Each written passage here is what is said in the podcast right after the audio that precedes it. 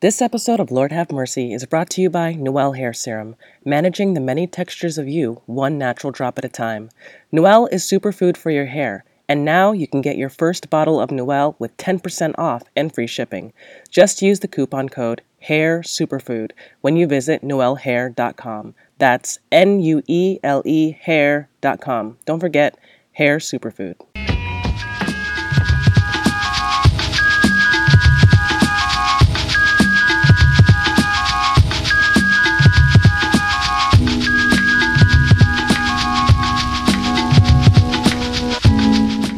You're listening to Lord Have Mercy, a podcast about God, sex, and the Bible, and I'm your host, Crystal Cheatham. Today we are discussing purity culture. I sit down with longtime friend and musician Alison Brook, who knows a thing or two about what Jane the Virgin is going through. Have you ever asked the question what it's like to actually be a virgin until you get married? Right? Later with Rev Sex, we take a question from a listener who is wondering about shacking up with her boyfriend. What will her friend say? Stay tuned to the end of the episode where I have a treat for you. Um, I'm sharing a bit of Alison Brook's music, and she'll be talking about what those lyrics actually mean. So, everybody, today we have a very special guest on Lord Have Mercy. I want to welcome Alison Brook. Hey, Allie. Hey. Allie is my friend and has been my friend since high school. Um, and we went to a strict Seventh day Adventist boarding school together where we met. And then um, we transitioned and went to uh, university together where we both were studying music. And um, we were both studying, studying opera and classical music. and then we both transitioned into singing and songwriting. Um, but we both have incredibly different experiences when it comes to the purity culture that is within the Christian community. And um, how it treated each of us. So, of course, I eventually mm. came out as a lesbian, and mm-hmm. you know, being a lesbian in purity culture does not work because there isn't room for you. Like when I came out, it was like you can't save yourself for marriage because lesbians couldn't get married.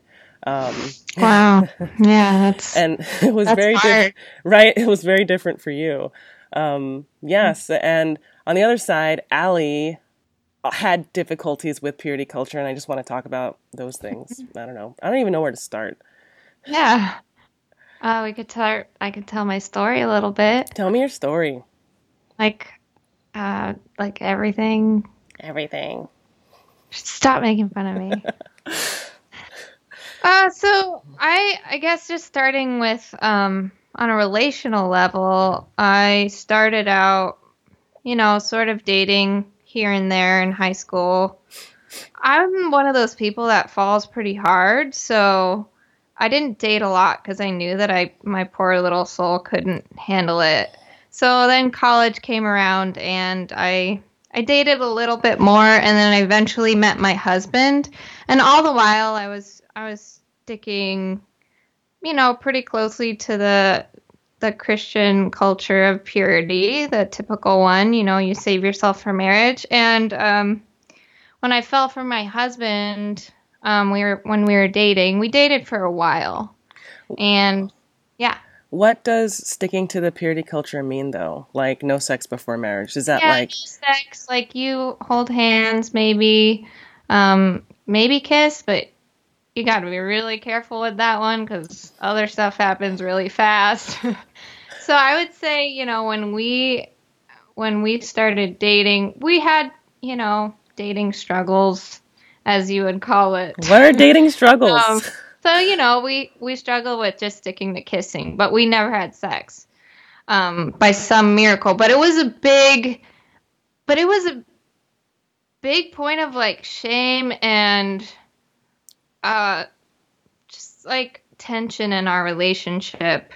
And I don't, you know, I feel like um, sometimes the focus on just trying to be perfect all the time was more important than our relationship with God. Mm. And I'm not saying that it's not important to, you know, whatever your convictions are to stick with them but I think sometimes we can be so caught up in our convictions that we forget the the big picture and that's our our relationship with God. And and when we have that, like the other stuff kind of falls into the place that it needs to fall into. Mm-hmm. You know. So I think we we um you know, we're committed Christians even when we were dating, but you know, there there were times when we lost sight of that commitment um to Christ just because so, we were so caught up in trying to be perfect. Okay, so it was more like um, a Pharisee or Sadducee kind of approach to it, where it was all about the rules and less about the relationship that you had with God, right? Which is a large part of your relationship with John. Yeah. So when we were dating, and then when we got married, we were like, you know, virgins and stuff, and then we had sex, and then it was fine to have sex, you know. So we, but some of that that shame was sort of left over when we did finally get married. Some of the shame of like the shame that was attached to having sex was still left over from from previous times, you know, before mm-hmm. we were married. And um, so even when we had sex within marriage, then all of a sudden it felt like kind of weird at first, you know? Hmm. And there's times even now when it's like I feel dirty after sex for no reason. You know, that is rough. marriage, you know, sex within marriage is and you know, sex is a beautiful thing. My mom always liked to say that growing up. She's like, "Just wait, sex is a beautiful thing." She tried to instill my parents tried to instill a healthy view of sex um, when I was younger so it, it's supposed to be beautiful, but there is some shame still connected to sex after I got married. And, you know, we have to sort of work through that from time to time. Like this is this is beautiful. This is a gift. This is our way to connect um, mm-hmm. on a different level. Because I remember it, at Blue Mountain Academy with um, when we were I know man, in Adventist school they go through sex ed so many times without actually covering anything. And I remember they like show you pictures of things and honestly I, I think I asked to to not go to the classes. It was ridiculous. Anyway, so coach was teaching health. Um, and I remember just like this blanket um, view about like, okay, sex is bad. We're not supposed to have sex or think about sex. And um, that was fine for me. But um, I remember like this really, this awakening moment when I looked at um, the registrar, Mrs. Ayer, is that what his name? Mm-hmm. Yeah. And um, I looked at the registrar, and um, her son was also going to the school too, and he was in our class. And I looked at her son, and I was just like, and she was probably one of the most covered up women I've ever seen in my life. Just like, like the epitome of good Christian woman secretary wearing, you know, clothes to her chin and glasses and just kind of plain looking, right? Like no makeup or anything. And I was mm-hmm. like, she had to get freaky in order to have her son, right? And I was like, so when when does it actually break loose? When do you when are you actually allowed to to do this thing and how do you get over mm-hmm. the hump of shame? And I think you, Allie, have been shamed for such a long time, right? Because I remember in in high school, you developed faster than like anybody, right? Yeah, and I stayed tiny, but my boobs did not. right? And I remember like you would come back, even in college, you would come back from church just like so defeated because the thing that you had chosen to wear wasn't appropriate. Yeah, I I actually remember the first time like I felt shame because of the way I was shaped. And tell me about it. Here's the thing. I never I never had it in my mind to be like, somebody look at me please or or boys come look. You know i never thought that but i was treated like that. So the first time i remember like having this shame for how i was shaped was like the first week of sophomore year we went on this big hike as a school and a few of the more rowdy boys in our class I we had gone through like some water. There were like waterfalls on the hike and after the hike, I sat down on a log, and some of the rowdy boys kind of gathered around me and my friend. We are new at the school. I guess they're trying to like, get to know us and, you know, kind of being boys, whatever that means. Um, they were sort of like making fun of us, and I got up to leave, and I left like a butt print Mm-hmm. from the my jeans getting wet, I left the butt print on the bench I was sitting on. And all the boys pointed and I was like, "Oh, look," you know, and and all of a sudden I felt like, you know, like, "Oh man, like I got to cover up. Like I feel I feel ashamed for for leaving a butt print. It wasn't like I didn't mean to leave a butt print. I didn't want anyone to look at my butt print. You know, there was no I didn't get dressed in the morning and say, "You know it'd be cool if I put on some jeans that were tight enough so that when I went through that waterfall Mm. later that I'll leave a butt print on a bench." You know, I never Yeah. thought that. How did you react to that later with like with your dress or, you know, how you interacted with boys? I just I feel like um the the way that culture um you know Christian culture in particular but even um culture outside of that or outside of my academy reacts to women's bodies is um it's your fault if someone looks you know Yeah. the slut shaming culture you wanted the attention if something bad happens to you Mhm. while wearing something that showed the wrong thing um and i i didn't know about that back then you know like i didn't know that that was a thing so i just thought like i must want the attention Mm-hmm. but i felt terrible when i would get it so like i, I don't think i did you know Yeah. I remember one time someone came to me and was like, I just wanted to talk to you because it was a guy friend. He was like, Oh man, like I prayed about it and I really wanted to be honest and open about the fact that um, I was looking at your cleavage. oh and I wanted god. to ask I wanted to ask for forgiveness. oh my god. And I was just like taken aback because he was a friend, like, t- fine, like, you looked at my cleavage. Like, sometimes we, you know, our eyes look at things sometimes, like, big deal, right? Mhm. But the fact that he told me and, like, came to me and, like, asked for forgiveness, he then put the weight of responsibility and that self consciousness on me. Mm. And then, then it was suddenly my problem to fix. That's gross and disgusting. And I didn't really think about it at the time, but later I was like, he shouldn't have told me. Like that's not my that's not my problem. Like you know, if you feel bad about looking, like that's between you and God or you and yourself. You know, if you Hmm. want to figure that out, you know. So So I don't know. Those are all things like I never really knew how to handle before. And now I just I I'm not saying that I'm perfect now. I'm just kind of getting to the place where I don't really care that much. hmm. just have to like detach yourself from it a little bit. Yeah, I guess purity culture has this whole thing that like um, women are going to make men stumble, you know, into lust. Too complex, much too complex, too complex, much too complex, too complex, too too too complex, too too too too complex. Special thanks to everyone who donated to the Indiegogo campaign. Thank you very so much. We raised about $1,000 and the fundraising is still going. Uh, so you can always just go to crystalcheatham.com and uh, find a place to donate. It's all over. uh, also, we're still accepting devotionals. Simply go to crystalcheatham.com slash submit to learn more. And now, back to the show. So, one of the messages that you and I both got was that women's bodies are something to be ashamed of.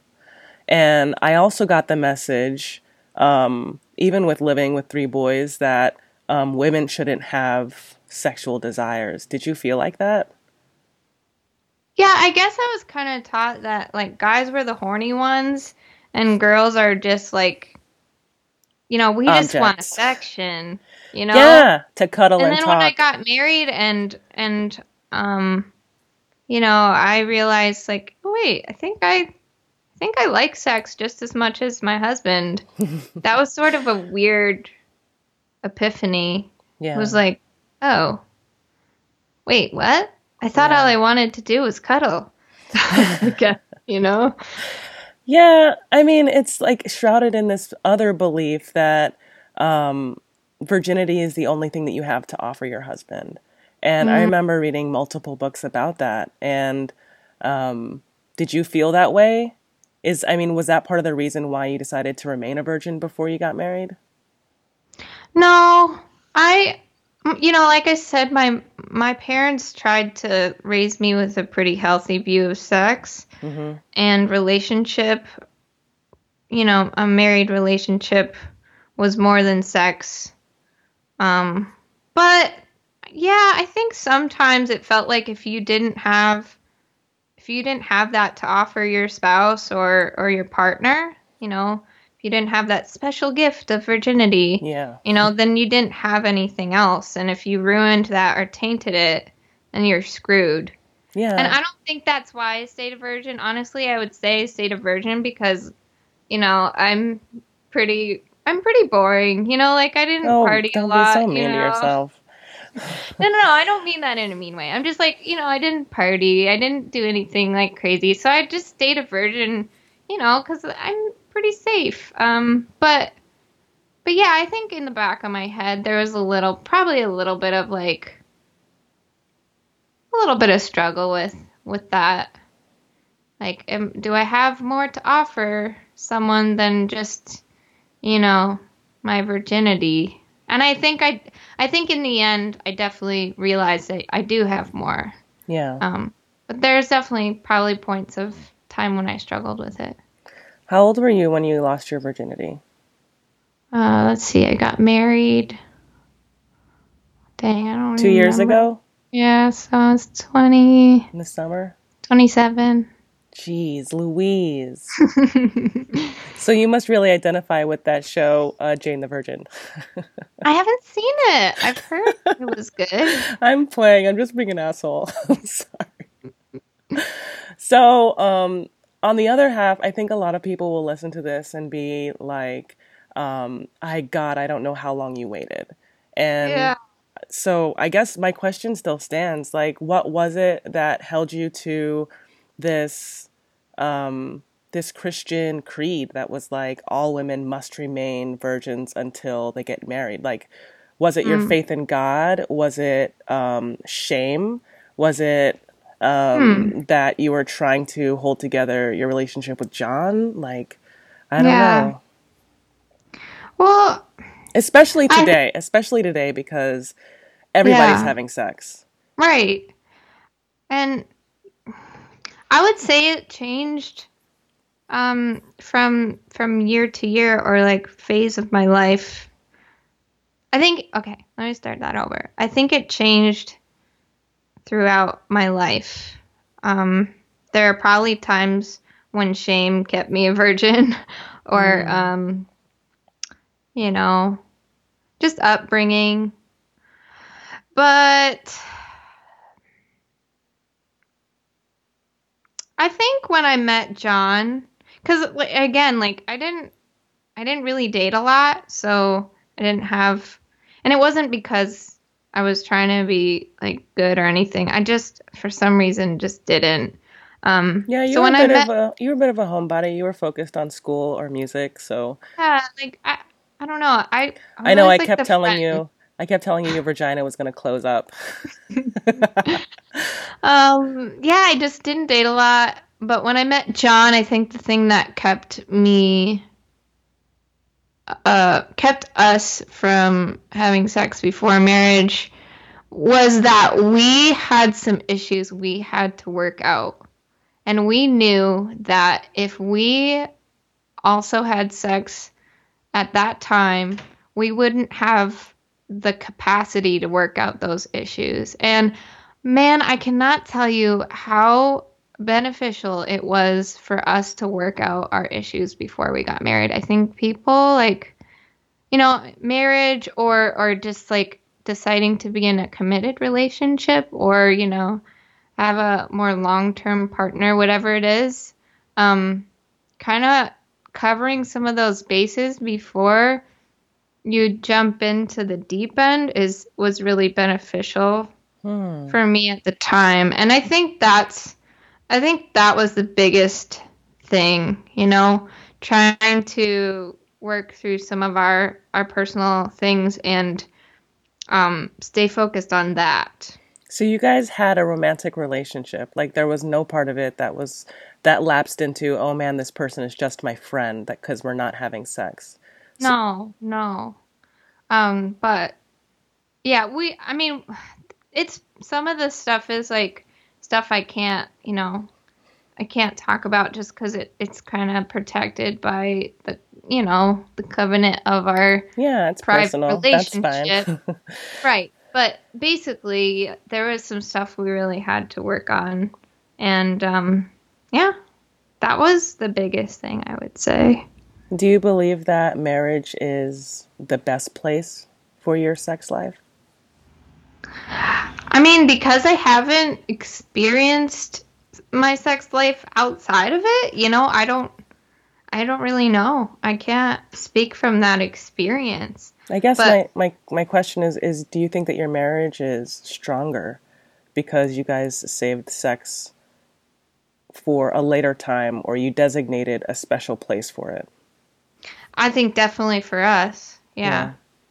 I don't know for other people, you know. Um there might be just the thing that I've learned over time is like everybody's story is different, Hmm. you know. Um and there might be like sometimes there's a general principle um that everyone can sort of adhere to, but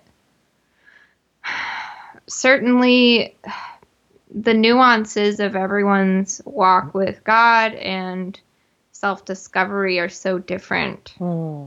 You know? But yeah, like I feel like marriage has definitely been um, a blessing for us. What I would feel you, like we fight a lot less. you do? Yeah. Yeah. Hmm. yeah, just because like knowing you're committed to someone for sure, you know, Yeah. it's maybe that that extra little bit of Yeah, Yeah. security does make for great sex. yeah. Would you would you recommend this for anyone else? Uh, saving yourself for marriage. Yeah. Yeah, if you can. What are some things that you think you got right because you saved yourself? I mean, okay, I'll just go. I'm laughing because like I have no, I have no idea what like. Will we really know until the end, right? You I know, know, but like when we get to heaven, Jesus will be like, "Oh, you think you got all that right? Let me tell you." um, I like how think- open-minded you are. I'm just gonna go back to that one thing. I think kind of sifting through our issues before we completely committed to one another Mhm. um, was super important for us. Hmm. So that's what I think we got right for sure. We worked through some of some things that people are are working on still in relationships. You know, people I have people I'm friends with who have had relationships as long as ours. Um, but they just didn't set aside a specific time to talk about that stuff. So, I mean, some stuff you can't talk about unless you really set aside intentional time for it, you know? You know, there's some stuff that won't come up naturally from day to day, or it will come up during the heat of a moment and nothing ever really gets solved. So, Hmm. yeah. Cheers. Yeah. I'm not saying we're perfect though, by the way. Yeah. I don't think we got it all figured out and all that jazz. Ellie, what are you, what's your, have you written about any of this in your music? Because I know you're a lot like me, where things that I'm processing in my life turn up in my music, and it's rarely about, like, oh, I love this person, you know, like normal Yeah. pop music. It's more like mm-hmm. prayers and meditations and observations on the world and, and like relationships with family and friends and mm-hmm. moving and stuff. And has any, has any of this stuff about church or even, um, sex and relationships turned up in your music? Mm-hmm. I would say not in any of not in a lot of the stuff that you'd hear. My first album The heart of the matter, I think there's a few songs on there that still kind of speak to where I'm at right now.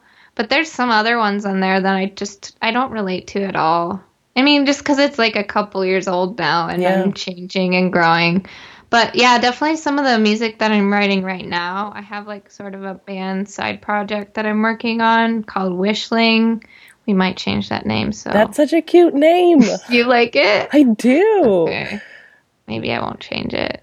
It's just because it sounds like wishing or like No. whistling. No, wishling it, like speaks to the fantasy lover in me, you know, Yeah. or like the dreamer Yeah, in like- me. Yeah. like a wood sleep, like a woods Yeah. character, like a little Sprite. thing that Little that fairy. lives in the woods. Little yeah. wishling with like long pointy ears. Yeah, exactly. Okay, good. so what kind of Well, music anyway. is wishling doing? So that side project, we're tackling more social justice issues with that. Mm, like what? Um, the the music that I write and and perform under my um more faith based name, Alison Brook. I do more faith based music. Um, I would say most of that is more just like worship music. You know, probably some of the stuff that we talked about could show up there in more like vague terms, you know? Hmm. But that's more geared towards like a worship experience um, or personal devotion. Most of that music. But yeah, definitely my side project. We've been writing music that's more social justice driven, you know, Beautiful. talking about issues. The issues. What kind of issues? Like name one issue. Okay, so one of the songs that we just came out with, um, Haunted House, is about struggling with addiction. Ooh. And um, yeah, it's it's a tough subject because I feel like a lot of people talk about it like I was addicted to things and you shouldn't be, and then that's it. You know, it sort of like leaves leaves the real ugliness on the table. And so this song really talks about like the ugliness of it all, but also it, it there's still a hint of hope, you know, like Mm. like it you're not a bad person like we're gonna sort of it doesn't tie it up in a neat little bow but like sort of like we're gonna get through we're gonna get through the pain of of addiction I'm excited to hear this album. It sounds really cool with Yeah. messages like that. You know, yeah I guess I'm used to um, Christian music talking about addiction not as something that can be that needs to be healed and cared for, but as something that's just like bad evil and wrong, and something that like the Bible can cure or that um, you praying can cure. And it's like, no, you need someone, you need community, you need people, you need, you know, so much more than that. But I'm excited to hear your album. yeah we have an acoustic demo with um for that song it's already up Where can But- people listen to your Alison Brook music and Wishling? Yes. So AlisonBrook.com, that's A L I S O N B R O O K.com, Mhm. and WishlingMusic.com, W I S H L I N G music.com. And are you on Twitter or Facebook? Yeah, Facebook I'm more active on, so you can go to Facebook slash Alison Brooks Sings. Okay. Um, and are you still performing? Where can people see you? Definitely when I do tour, I put it up on my website, so that's the best place to check to see if I'm out and about. Okay. It's that time of the show again, where you listeners get to call in with questions about God, sex, and the Bible. If you have a question for Rev Sex, call 267 388 0789 and leave us a message. And now, Rev Sex. Kellyanne from California. Some of my friends believe that it is better to save themselves for marriage. I've been dating my boyfriend for three years now, and we are moving into the city because we both got jobs there. We are both starting out at entry level positions, and it just makes sense to live together. What do you think God will think of this? I'm trying to explain to my friends why I'm not ashamed to do it. Any advice? Right? So she too, you know, wants something for her life, and but can't get over the tapes playing in the back of her head and also the um social expectancy of her friends. Yeah. I, I mean, mean- Yeah. Is she a slut? If I mean if she and is slut a bad anyway, we can't go there. I would love to go there. I would love add that to the list. Future Yeah, podcast was I- is slut a bad girl? Is bad is slut a bad thing?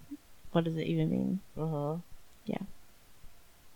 So back to the question. So what is the question we're trying to answer based on Kelly Ann from California's question? She wants to move in with her boyfriend, but she's got those um, sex negative tapes playing in the back of her head from church and also her friends who are giving her just a bunch of grief about it. Yeah. I mean, moving in is a big step. What if you hate how your partner brushes their teeth and you have to see it every single day? Okay. I know, right? I mean, my questions about moving in are much more practical around like cohabitation, around like whether or not she has sex with her boyfriend. That's a whole other question. That feels like a different level. Probably having sex. Right. Probably. But they I mean, living together. Living together is shacking up in the Christian world, right? Yes. Right? When I go to my mother's house for the longest time and I took like a girlfriend and we were spending the night, we were not allowed to stay in the same, room. bedroom. Yeah. it was like this Because your another mom knew that y'all were dating. Yeah, or just Yeah. this was another culture of silence. You know, she probably thought, yeah, Crystal's having sex, but not in this house. You know, so the whole idea of or there's a there she has a a social fear of people seeing this thing that she's doing. Yeah, I mean that's real. I've had those conversations with many, many, many people. And I mean the question of what does God think is not really a question that we can answer. I don't think. Can you answer it? What do you think God thinks?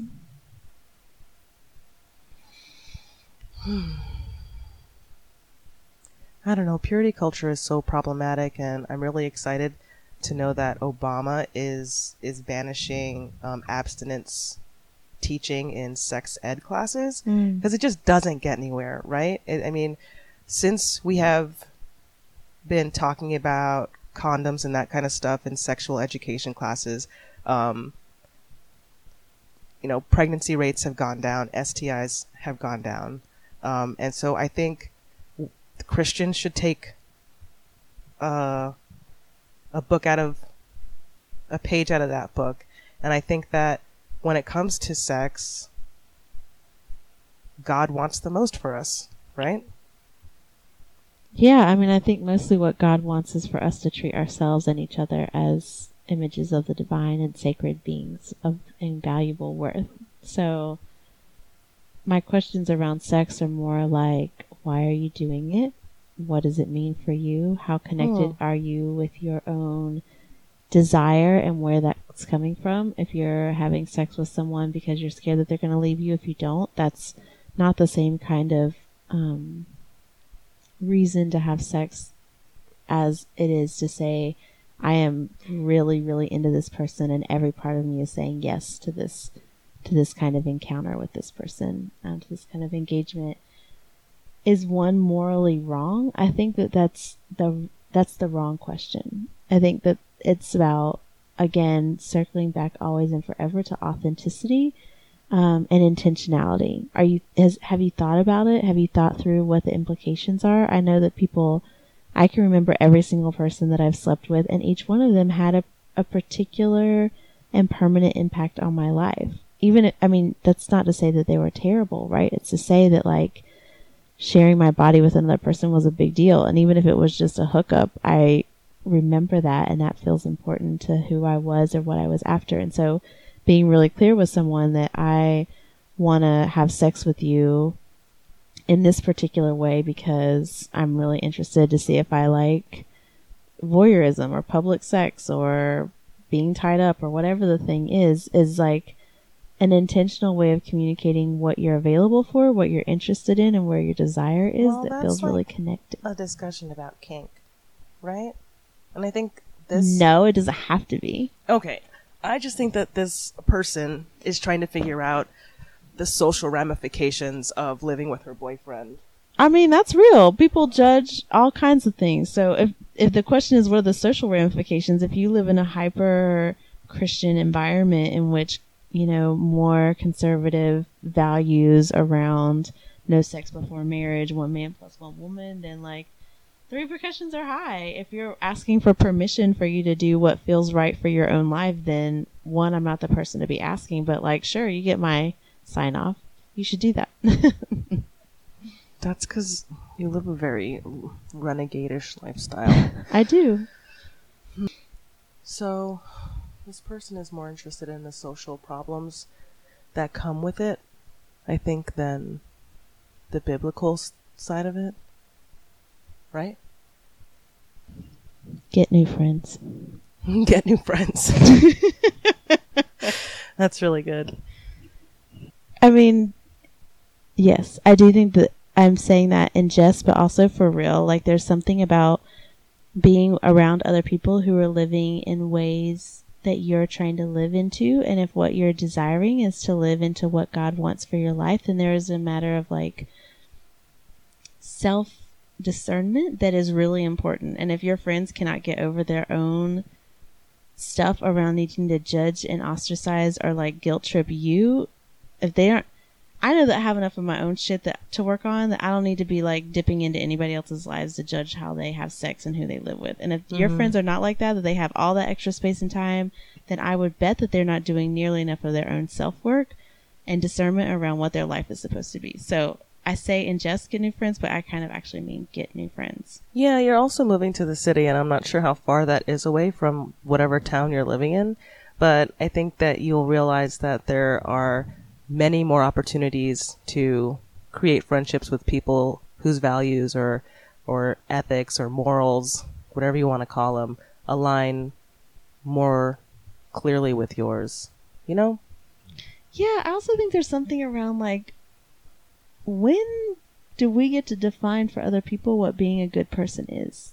There's like there's a little bit of reliance there on like I need to look to other people to give me uh to remind me that I'm a good person. And I would also in that regard encourage you to be like actually let's spend time thinking about like what makes me a good person and live fully into that and when you live as fully as you can into that doing the best you can every day then fuck anybody else who is like I'm not sure if you're a good person or not. Because as someone who is queer, non monogamous, brown, woman, working in social justice circles, curses like a sailor, like, Mhm. I, there's just that. If I relied on outside people to discern for me what I was or was not doing to be a good person, I am 100% clear that I would live an inauthentic life.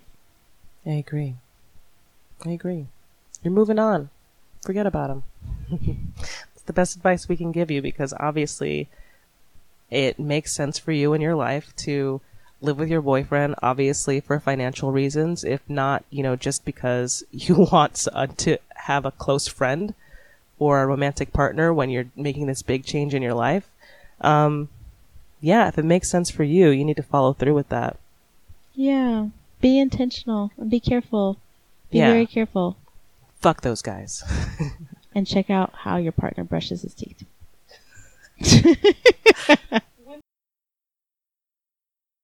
As promised, I just want to sneak in a bit of Alison Brook's music into the mix.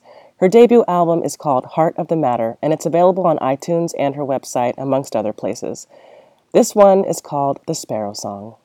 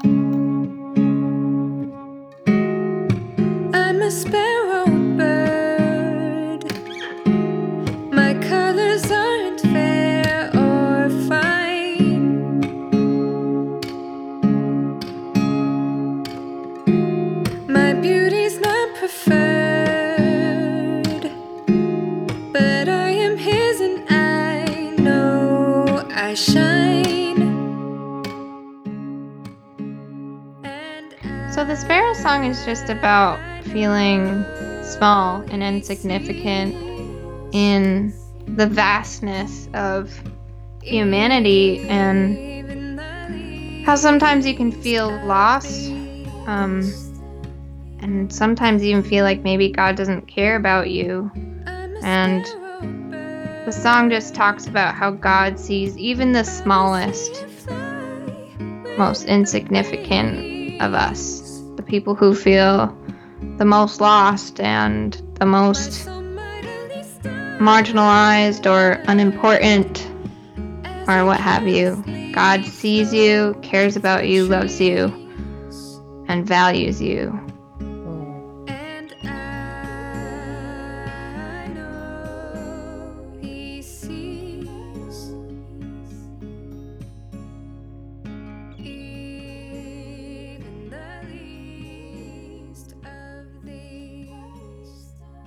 So you can listen to the full version of that on AlisonBrook.com.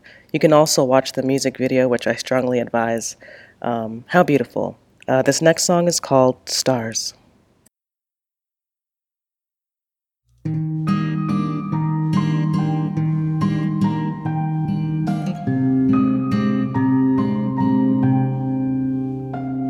The stars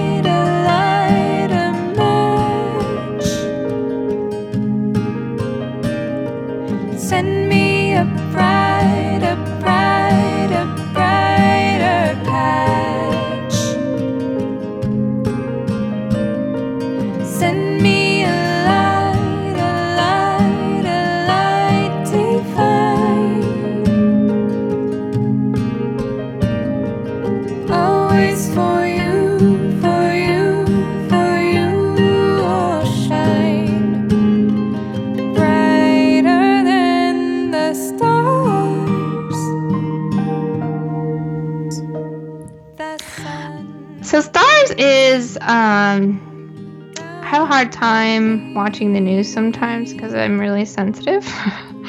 I cry a lot and I think I wrote that song after I, I saw something really terrible on the news that just broke my heart and it felt like I don't know if you've ever felt this way, but I sometimes feel like the world's just getting worse and worse. Um, but there's this saying that says all the darkness in the world cannot extinguish the light of a single candle. And so this song is just about hope and being that single candle in the darkness and lighting up even the darkest shadows in the world. Send me a bright, a bright, a brighter And that's our show. Thanks so much for listening. Okay, bye.